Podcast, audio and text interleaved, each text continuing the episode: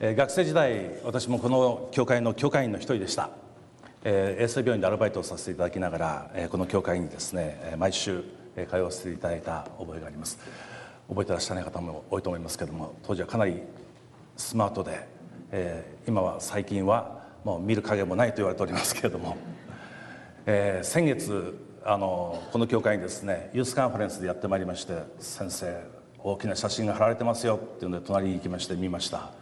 やめてほしいなと思いましたけれども、えー、あまりこの写真が貼られてる時はこの教会に近づかないようにしたいなと思っておりました。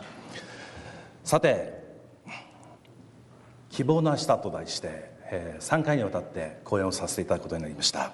今日は特に礼拝でもありますので説教と兼ねてこの講演をさせていただきたいと思います。数年前一人の日曜教会の牧師と出会いました。石川博之という名前の牧師さんです。彼の教会では彼のことを信徒たちは石川先生とは呼ばずゆきさんと呼びます。非常にカジュアルな教会なんですね。若者の多い教会でした。でこのゆきさんの話を聞いて非常にある種の感銘を受けました。彼は高校時代、まあ、今はもう多分50歳を過ぎてると思いますがもう数十年前ですね。高校時代自分の周りで喧嘩とかいじめがあるのが耐えられなかった。なんで人は争うんだろう。なんで人はいじめるんだろう。なんとか喧嘩をやめてやめさせていじめを止めたかったんですけれどもなかなかうまくいきません。高校を卒業した時に彼はこの国に失望しました。日本はダメだ。ってで当時多くの若者が言っていたインドに渡ったんです。新しい人生の目的を見出したい。そんな思いでインドに渡りました。何をするわけでもなく日々が過ぎていきます。そんなある日ガンジス川のほとりに朝から夕方までじっとしゃがみ込んでいた日があったそうです。しゃがみ込んでガンジス川の川の流れをじっと見てたんです。夕方になって一人のおばあさんが背後から近づいてきまして彼に聞きました「何してるの?」多分おばあさん何回か通り過ぎてずっとしゃがみ続けてる彼を見ていたんだと思います。何してるの？と問われて振り返って彼はこう答えたそうです。川の流れを見てるんだ。僕もこの川の流れと一緒にどこかに流れていって消えてしまいたい。孤独にあふれる言葉でした。その言葉におばあさんついておいでと誘ってくれたそうです。特に何もする予定はなかったので彼はついていきました。お腹が空いてるだろうと言って炭を焚いて料理を作ってくれた。炭が真っ赤に燃えた時に一つの炭を箸でつまんで取り出して脇に置きました。やがて料理ができます。その時取り出された一つの炭は消えておりました。その消えた炭を指さしておばあさんこう言いました。これが私たち人間の姿。人は誰も一人では生きていけないの。炭は集まれば燃えることができます。しかし一つでは燃えることができないんです。人間も同じだって。人は一人では生きていけないんだそのおばあさんの言葉に胸打たれて彼はしばらくそのおばあさんのもとにとどまることにいたしました。実はそのおばあさん後に有名になったマザー・テレサでした。マザー・テレサのもとで彼女の仕事を手伝っていたある日彼女と二人きりになる日が訪れたそうです。その日一緒に働いていた彼は彼女に心の中の深いところにある問いをぶつけました。まずは僕は僕の周りの世界を変えようと思ったけど変えることができなかった。一体どうしたら世界を変えることができるんだろう。マザー・テレサはユキさんの手を両手で握りしめそしてまっすぐにその目を見つめてこう言ったそうです「ユキ神の愛が答えよ人は皆神から愛されるために生まれたの。この愛を受けてあなたも愛しなさい。涙が流れて止まらなかったそうです。人は皆神様から愛されるために作られている。命が与えられている。その神の愛を受けてあなたも愛しなさい。マザー・テレサのもとで彼は神を信じる者になりました。しかしカトリックとはならずプロテスタントとなってそれからマザーのもとを離れて20年間アフリカのモザンビークという国で戦争孤児のために奉仕してきました。内戦の続くモザンビークにはたくさんの戦争孤児が生まれていた。その方々をその子供たちを20年間世話をしてそして数年前日本に帰ってきました。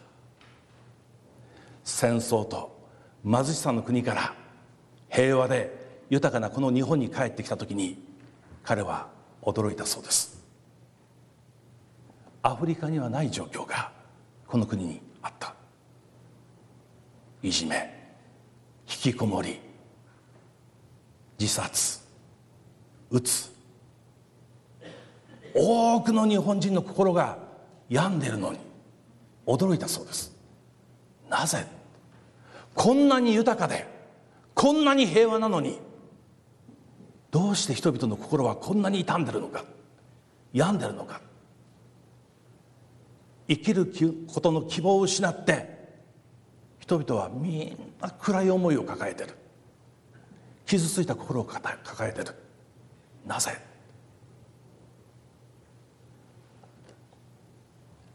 人は皆愛されるために生まれたの。この神の愛を伝えなければ。今彼は愛知県で牧者として懸命にこの神の愛を人々に伝えています。人は何のために生まれてきたんでしょうか。先月私は中国の教会を訪ねました。中国の教会にはたくさんの若者がいるんです。驚きました。こんなに若者がいるのか指導者に聞きました。どうして中国の教会にこんな若者が多いんだって。みんな悩んでる。何を？ミーニングレスって言うんです。意味のなさ無意味さです。生きることの無意味さに悩んでるから人々は答えを求めてそして答えを知って教会にやってくる。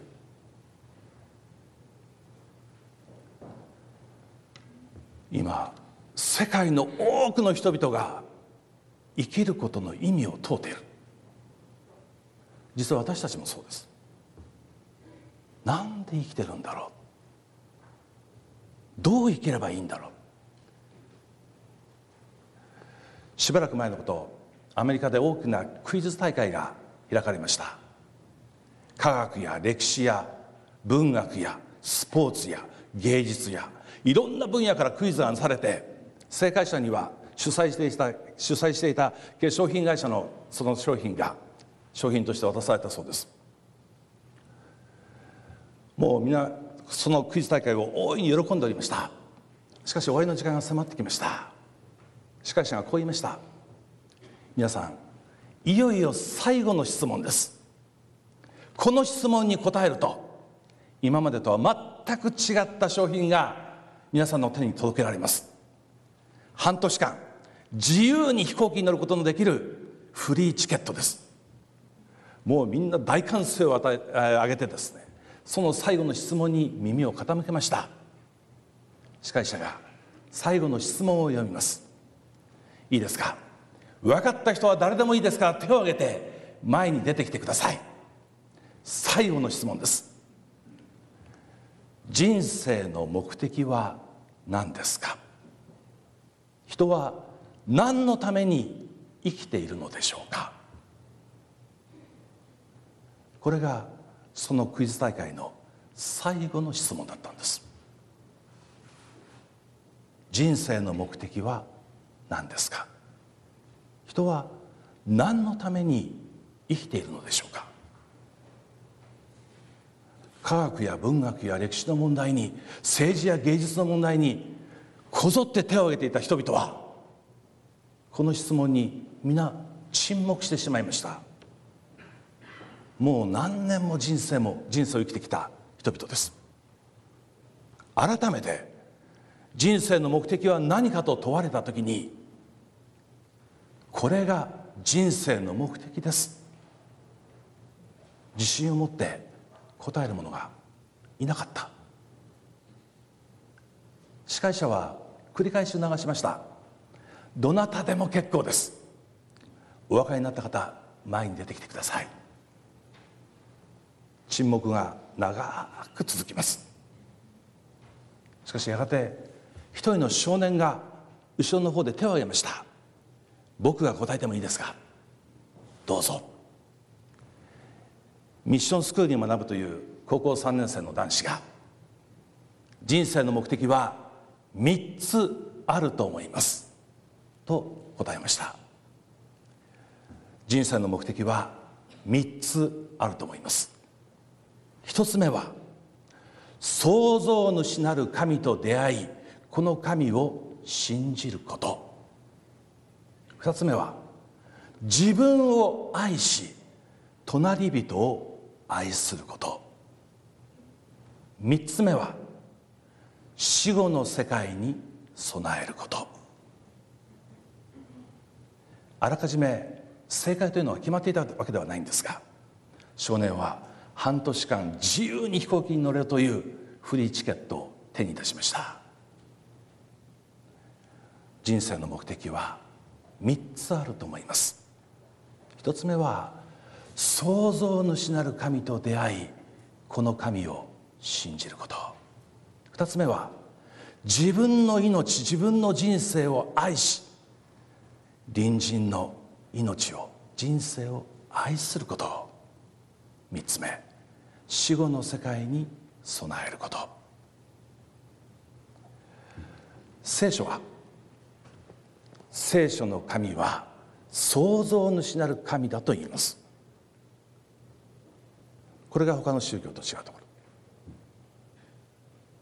キリスト教の神は宇宙を大自然をそして私たち一人一人を作られた私たち一人一人に命を与えてくださった神であるというのが聖書の前提です。これがなかなか私たち日本人には信じがたい。宇宙が大自然が人間が神によって創造された作られた。なぜ受け入れがたいか。NHK と文部科学省はタッグを組んで進化論という一つの仮説を真理かのように真実かのように私たちに教育してくれてるわけです。進化論によれば人間の命というのは偶然なんです。全ての命は偶然なんです。たまたまビッグバンで生まれた命が進化して進化して進化して猿へとそして人間へとなってきた。命はたまたまですよ。進化論の結論です。しかし聖書はそうではない。人は全てのものは神によって作られた。新島城という方がいらっしゃいます。黒船が日本を襲ってきた時に彼は恐れることなくあの黒船を作るような国を見てみたいそう思いました。アメリカへの密航を企てたんです。北海道の函館から時々貨物船がアメリカに行ってる行っているというのを聞いて彼は函館に身を潜めます。貨物船に乗ってアメリカに行ってやろう。そしてアメリカの文明を見てやろう。そう思ったから。函館に身を隠してたんです。でその時にニコライというロシアからやってきた宣教師と出会うんです。そして言われる。もしあなたが本当に西洋の文明というものを勉強したければ聖書を読まなきゃダメだって。一冊の漢文の聖書をもらうんです。そして身を潜めてる時その聖書を紐解く。聖書の最初の言葉を読んだ時に彼の体は震えます。涙が流れて止まらなくなる。何と書いてあるか。初めに神は天と地とを創造されたって書いてある。その一行にも満たない言葉を持って彼はそうかそうだったのか。激しい感動を覚えるんです。神が全てを作られたのならばこの命には意味がある。目的がある。そう確信する。わかりますこれ。私たちが今目にしているもの例えば皆さんが座っている椅子。ここにあります花瓶。私が喋っているこのマイク。何のためにあるんでしょうか。どんな意味とどんな目的を持って椅子は花瓶はマイクはあるんでしょうか？私たちは説明できますよね。椅子は人を座らせるためにある。花瓶は花を生けるためにある。マイクは声を覚醒するためにある。なぜ知ってるんでしょうか？人間が作ったからです。意味と目的を持って作ったからです。作られたものには必ず意味と目的があるんです。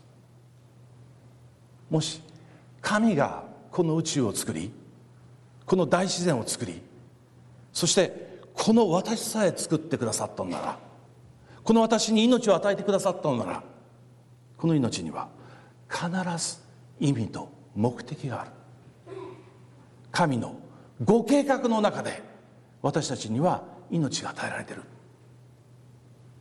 新島城はそのことをあの創世紀一章の一節のその一行にも足らない言葉の中で全てを悟ったと言います。そしてアメリカに渡った彼は何を学んだか。聖書を学んだ。そして日本に帰ってきて最初のミッションスクール同志社を立てていくわけです。あの先ほど言いましたように日本人にとって神の存在。目に見えない神の存在。しかもその神が全てを作られた。というような神話を聞くのは非常に非科学的な話を聞くように響くんですね。聖書の話。神の存在。神の創造。なんとなくクリスチャンってちょっと足らないんじゃないかって思われることしばしばです。特に19世紀20世紀合理化の社会になってきてですねそういう風潮は強くなってまいりました。でも本当にですね科学を極めている科学者たちはほとんどがクリスチャンです。アインシュタインもニュートンもクリスチャンです。聖書を信じます。この世界を極めれば極めるほど神の存在を認めないわけにはいかない。ちょっと今日それについて話をしている時間はないんですけれども。例えば日本でもあの村上和夫先生というですね筑波大学の名誉教授の先生、えー、分子生物学者ですけれどもこの先生はですね遺伝子をずっと研究してる。でその研究の中でダーウィンの進化論では説明できない結論でした。そして彼は言うんです。Something great. 誰か偉大な存在者がいない限りこの人間の存在というのは説明できない。と言います。彼はクリスチャンではありません。しかしそうでなくても人間を本当に極めようと思ったら命を本当に極めようと思ったら神の存在創造者の存在というのを認めないわけにはいかない。そういうんです。でこの聖書の神創造者なる神は私たちとに私たち人間と出会うことを求めておられる神です。少年は神と出会いこの神を信じることが人生の目的の第一だって言いました。でも神も私たちを求めてるんです。私たちと出会いたいと求めてる。私は20年ぐらい前までですね広島のあの三育学院という私たちの教会が経営しております学校で聖書の教師をしておりました。である年一人の女の子が高校1年生として入学してきました。で実はこの子はですね私が東京の小さな教会で牧師のインターンをしております時に教会によく来ていた小学生だったんですね。成長して高校生になって広島三学院に入ってきました。お母さんと一緒に入学式にやってまいりまして入学式が終わった後私のところに走り寄ってきてこう言いました「先生あのことは秘密にしといてね」その一言で何を秘密にしなければいけないのか私にはすぐ分かりました。実はこの子には知的障害を持った2人のお兄さんがいたんです。小学校の頃からこの2人のお兄さんをよく面倒を見ていたのが彼女でした。お母さんと2人でずっとこのお兄さんの面倒を見ていた。お父さんは彼女が小さい頃亡くなってしまっていました。でも彼女の心にはいつも不安があった。もしお母さんに何かあった時2人のお兄ちゃんは誰が面倒を見るの？私が面倒を見なきゃいけない。私の人生って何なの？どうして私はこんな不幸な星のもとに生まれたの？お母さんも教会にやってきて聖書研究など一緒にやってたんですけれどもどちらかというと神様など信じられない。まして神様が愛だなんて。もし神様が愛だったらどうしてこんな不幸な状況に私は生きなきゃいけないのか。どうして主人はあんなに早く死んで二人の男の子は障害を持っていて彼女も私たちの学校に入ってきた頃同じ思いを持っていました。しかし毎日聖書を開き祈り賛美歌を歌いだんだんだんだん彼女の心も開かれてきた。高校3年生の時でした。2学期になる頃バプテスマを受けたいって言ってきたんです。え信じられるのか？神様が愛の神様だって信じられるのかって思わず聞きました。うん。大丈夫。そして彼女はバプテスマを受けました。バプテスマを受けた後一つの手紙を送ってくれたんです。私は今まで自分は不幸な人間だと思ってきました。でもそれ自体で不幸なことなど一つもないのだと思うようになりました。神様は私に不幸な人生ではなく他の人々とは違う特別な人生を与えてくれるのくれたのだと思えるようになりました。今はこの神様にとても感謝しています。と書いてきた。そして中学校でも高校でも卒業の前に卒業祈祷集っていうのがありまして卒業生が後輩に向かってメッセージを語るんですけど彼女は立候補してそのメッセージを語りました。そしてずっと言わなかった秘密をみんなの前で打ち明けたんです。私には2人の障害を持った兄がいます。もはやそれは彼女にとって恥ずかしいことでも隠しておきたいことでもなかった。全てが愛の神のご計画の中にあるということを信じることができたからです。創造主なる神は聖書の神は愛の神である。これが聖書の一番大切なメッセージです。神は愛と計画を持ってあなたに命を与えてくださった。今も神はあなたを愛しておられる。これが聖書のメッセージです。一人の青年の手記をお読みいたします。僕を支えた母の言葉というタイトルなんですけれども。僕が3歳の時父が亡くなりそのその地は母が女手一つで僕を育ててくれた。仕事から帰ってきた母は疲れた顔も見せずに晩ご飯を作り晩ご飯を食べた後は内職をした。毎晩遅くまでやっていた。母が頑張ってくれていることはよく分かっていた。だけど僕には不満もいっぱいあった。僕が学校から帰ってきても家には誰もいない。夜は夜で母は遅くまで内職。そんなに働いているのに我が家は裕福じゃなかった。遊園地にも連れて行ってもらえない。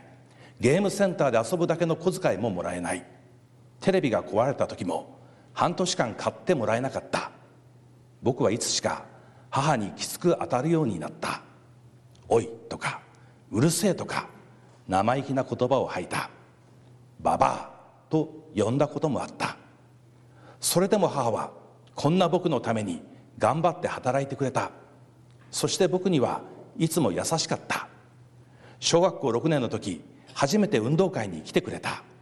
運動神経が鈍い僕はかけっこでビリだった。悔しかった。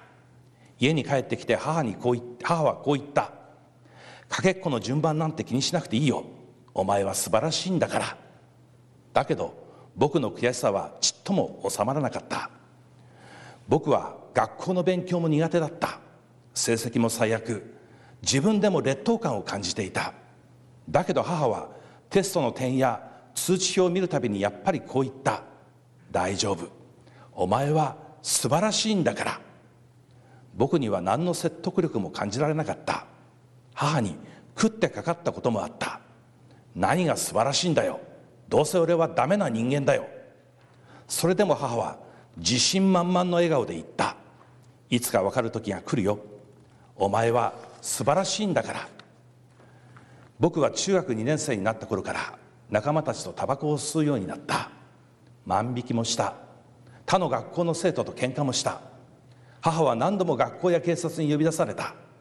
いつも頭を下げてご迷惑をかけて申し訳ありませんと謝っていた。ある日のこと僕は校内でちょっとした事件を起こした。母は仕事を抜けて学校にやってきていつものように謝った。教頭先生が言った。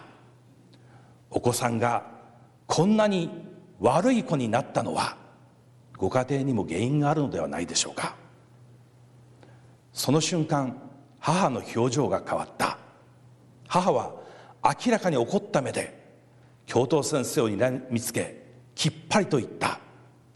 この子は悪い子ではありません。その迫力に驚いた教頭先生は言葉を失った。母は続けた。この子のやったことは間違っています。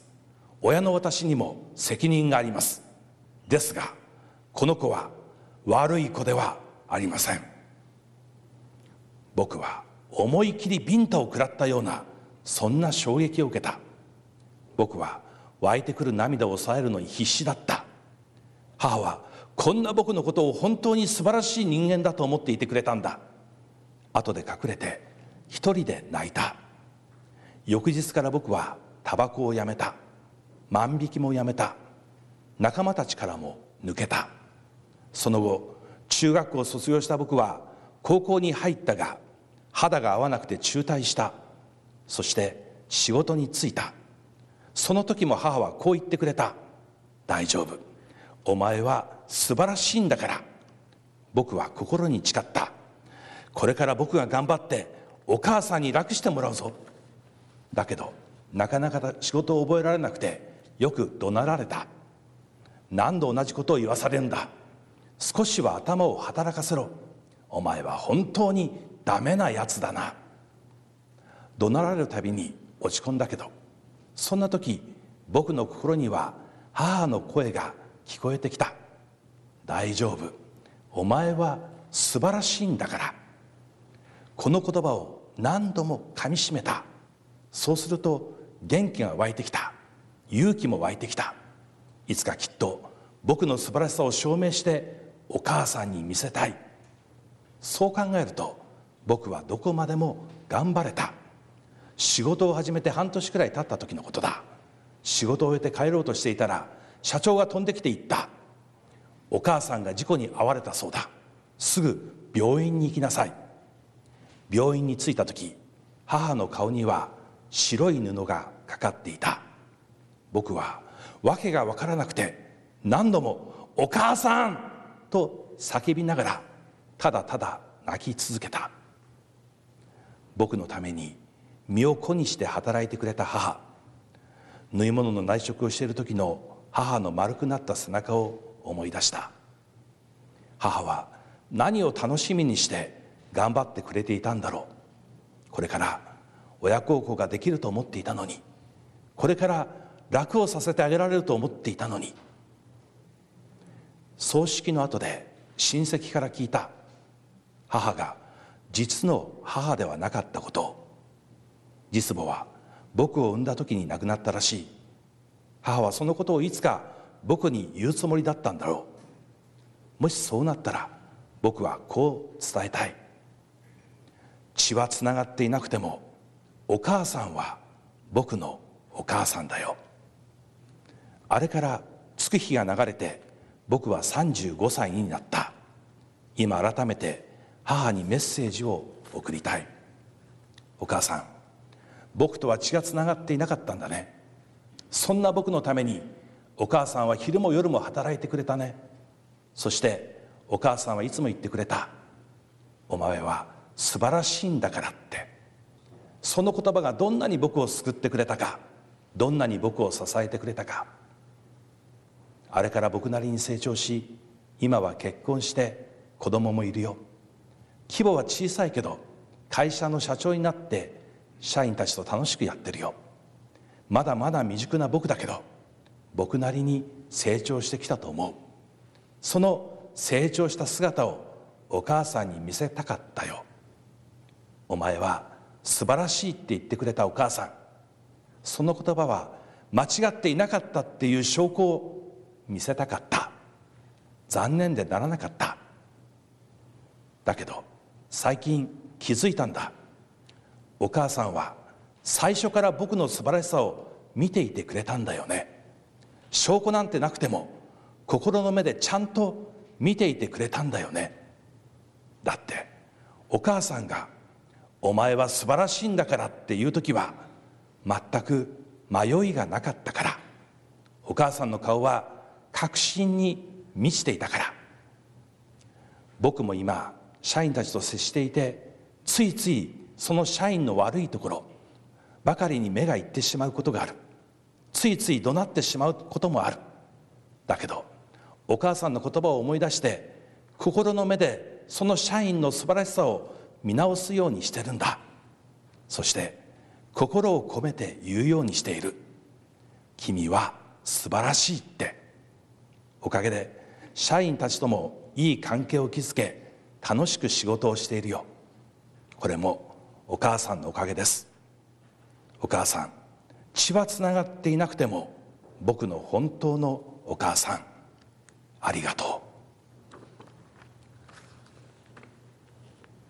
私たちを作ってくださった私たちに命を与えてくださった神様は私たちを使った時にですね素晴らしいっておっしゃってくださった。全てを作られた時に神様はですねよしとされたんです。よしとされたんです。これでよし素晴らしいって。私たち一人一人が生まれた時も神様はよしって素晴らしいって言ってくださった。その神様の愛に応えること。先ほど読んでいただいた聖句。イエス様に会う時聖書の学者がと聞くんです。聖書の中で最も大切な教えは何ですか？ってイエス様は答えます。一つ目は心と思いと力を尽くしてあなたに命を与えてくださった神様を愛しなさい。そして神様が与えてくださったそのあなた自身の命を愛して隣の人の命を愛しなさい。この2つが聖書の言いたい全てだって言われた。今日私たちが私たち命を与えてくださった神様に心から感謝します。ありがとうございます。あなたを愛します。信じます。という時に神様は本当にお喜びになると思います。私たちの教会では土曜日に礼拝をいたします。安息日と呼んでいます。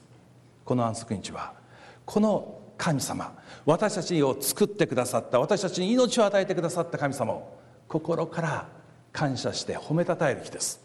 どうかこれからもぜひ安息日土曜日には教会にいらっしゃっていただきたいと思います。その神様がイエス・キリストというその一人を2000年前お送りくださっていつも私たちと共にいてくださると約束してくださいました。失望の日落胆の日たくさんあると思います。でもキリストが神となった神の子があ人となった神の子が私たちと共にいてくださることを覚えたいと思います。このメディアはオーディオバースの提供でお送りしました。オーディオバースでは福音を広めるためにお説教やセミナーなどの音声映像の無料配信を行っています。詳しくは http コロンスラッシュスラッシュ www.audioverse.org へアクセスしてください。